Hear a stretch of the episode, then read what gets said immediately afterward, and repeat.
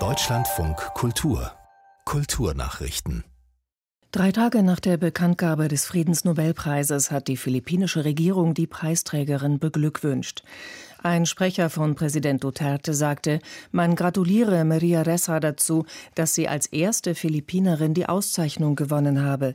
Das sei der Beweis, dass die Pressefreiheit lebendig sei. Allerdings nannte der Sprecher die Journalistin auch eine verurteilte Verbrecherin, die ihren Namen noch reinwaschen müsse.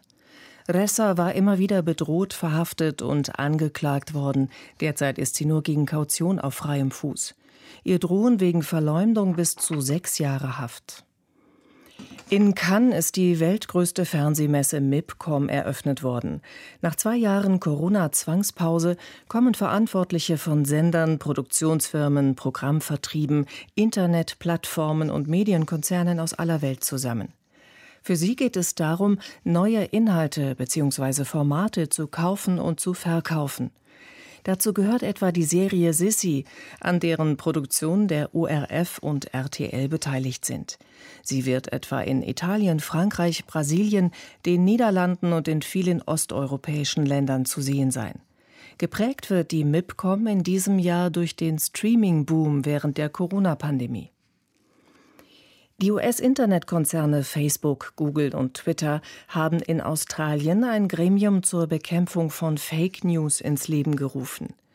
Eine dreiköpfige Jury soll Beschwerden wegen mutmaßlicher Verstöße gegen den vereinbarten Verhaltenskodex in Bezug auf Falschinformationen bearbeiten. Zuvor hatte die australische Regierung erklärt, sie wolle die Unternehmen bei falschen und verleumderischen Einträgen stärker in die Verantwortung nehmen. Reset Australia, eine Interessengruppe, die sich mit dem Einfluss der Konzerne auf die Demokratie befasst, bezeichnete das Gremium zur Bekämpfung von Fake News als Lachnummer.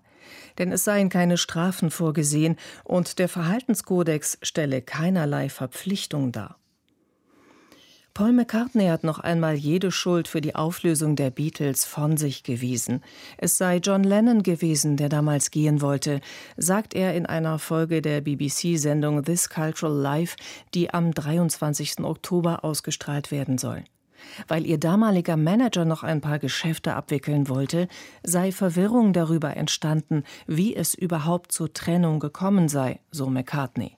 Tatsache sei aber, dass Lennon auf eigene Faust weitermachen wollte. John sei eines Tages ins Zimmer gekommen und habe gesagt, er verlasse die Beatles, so McCartney.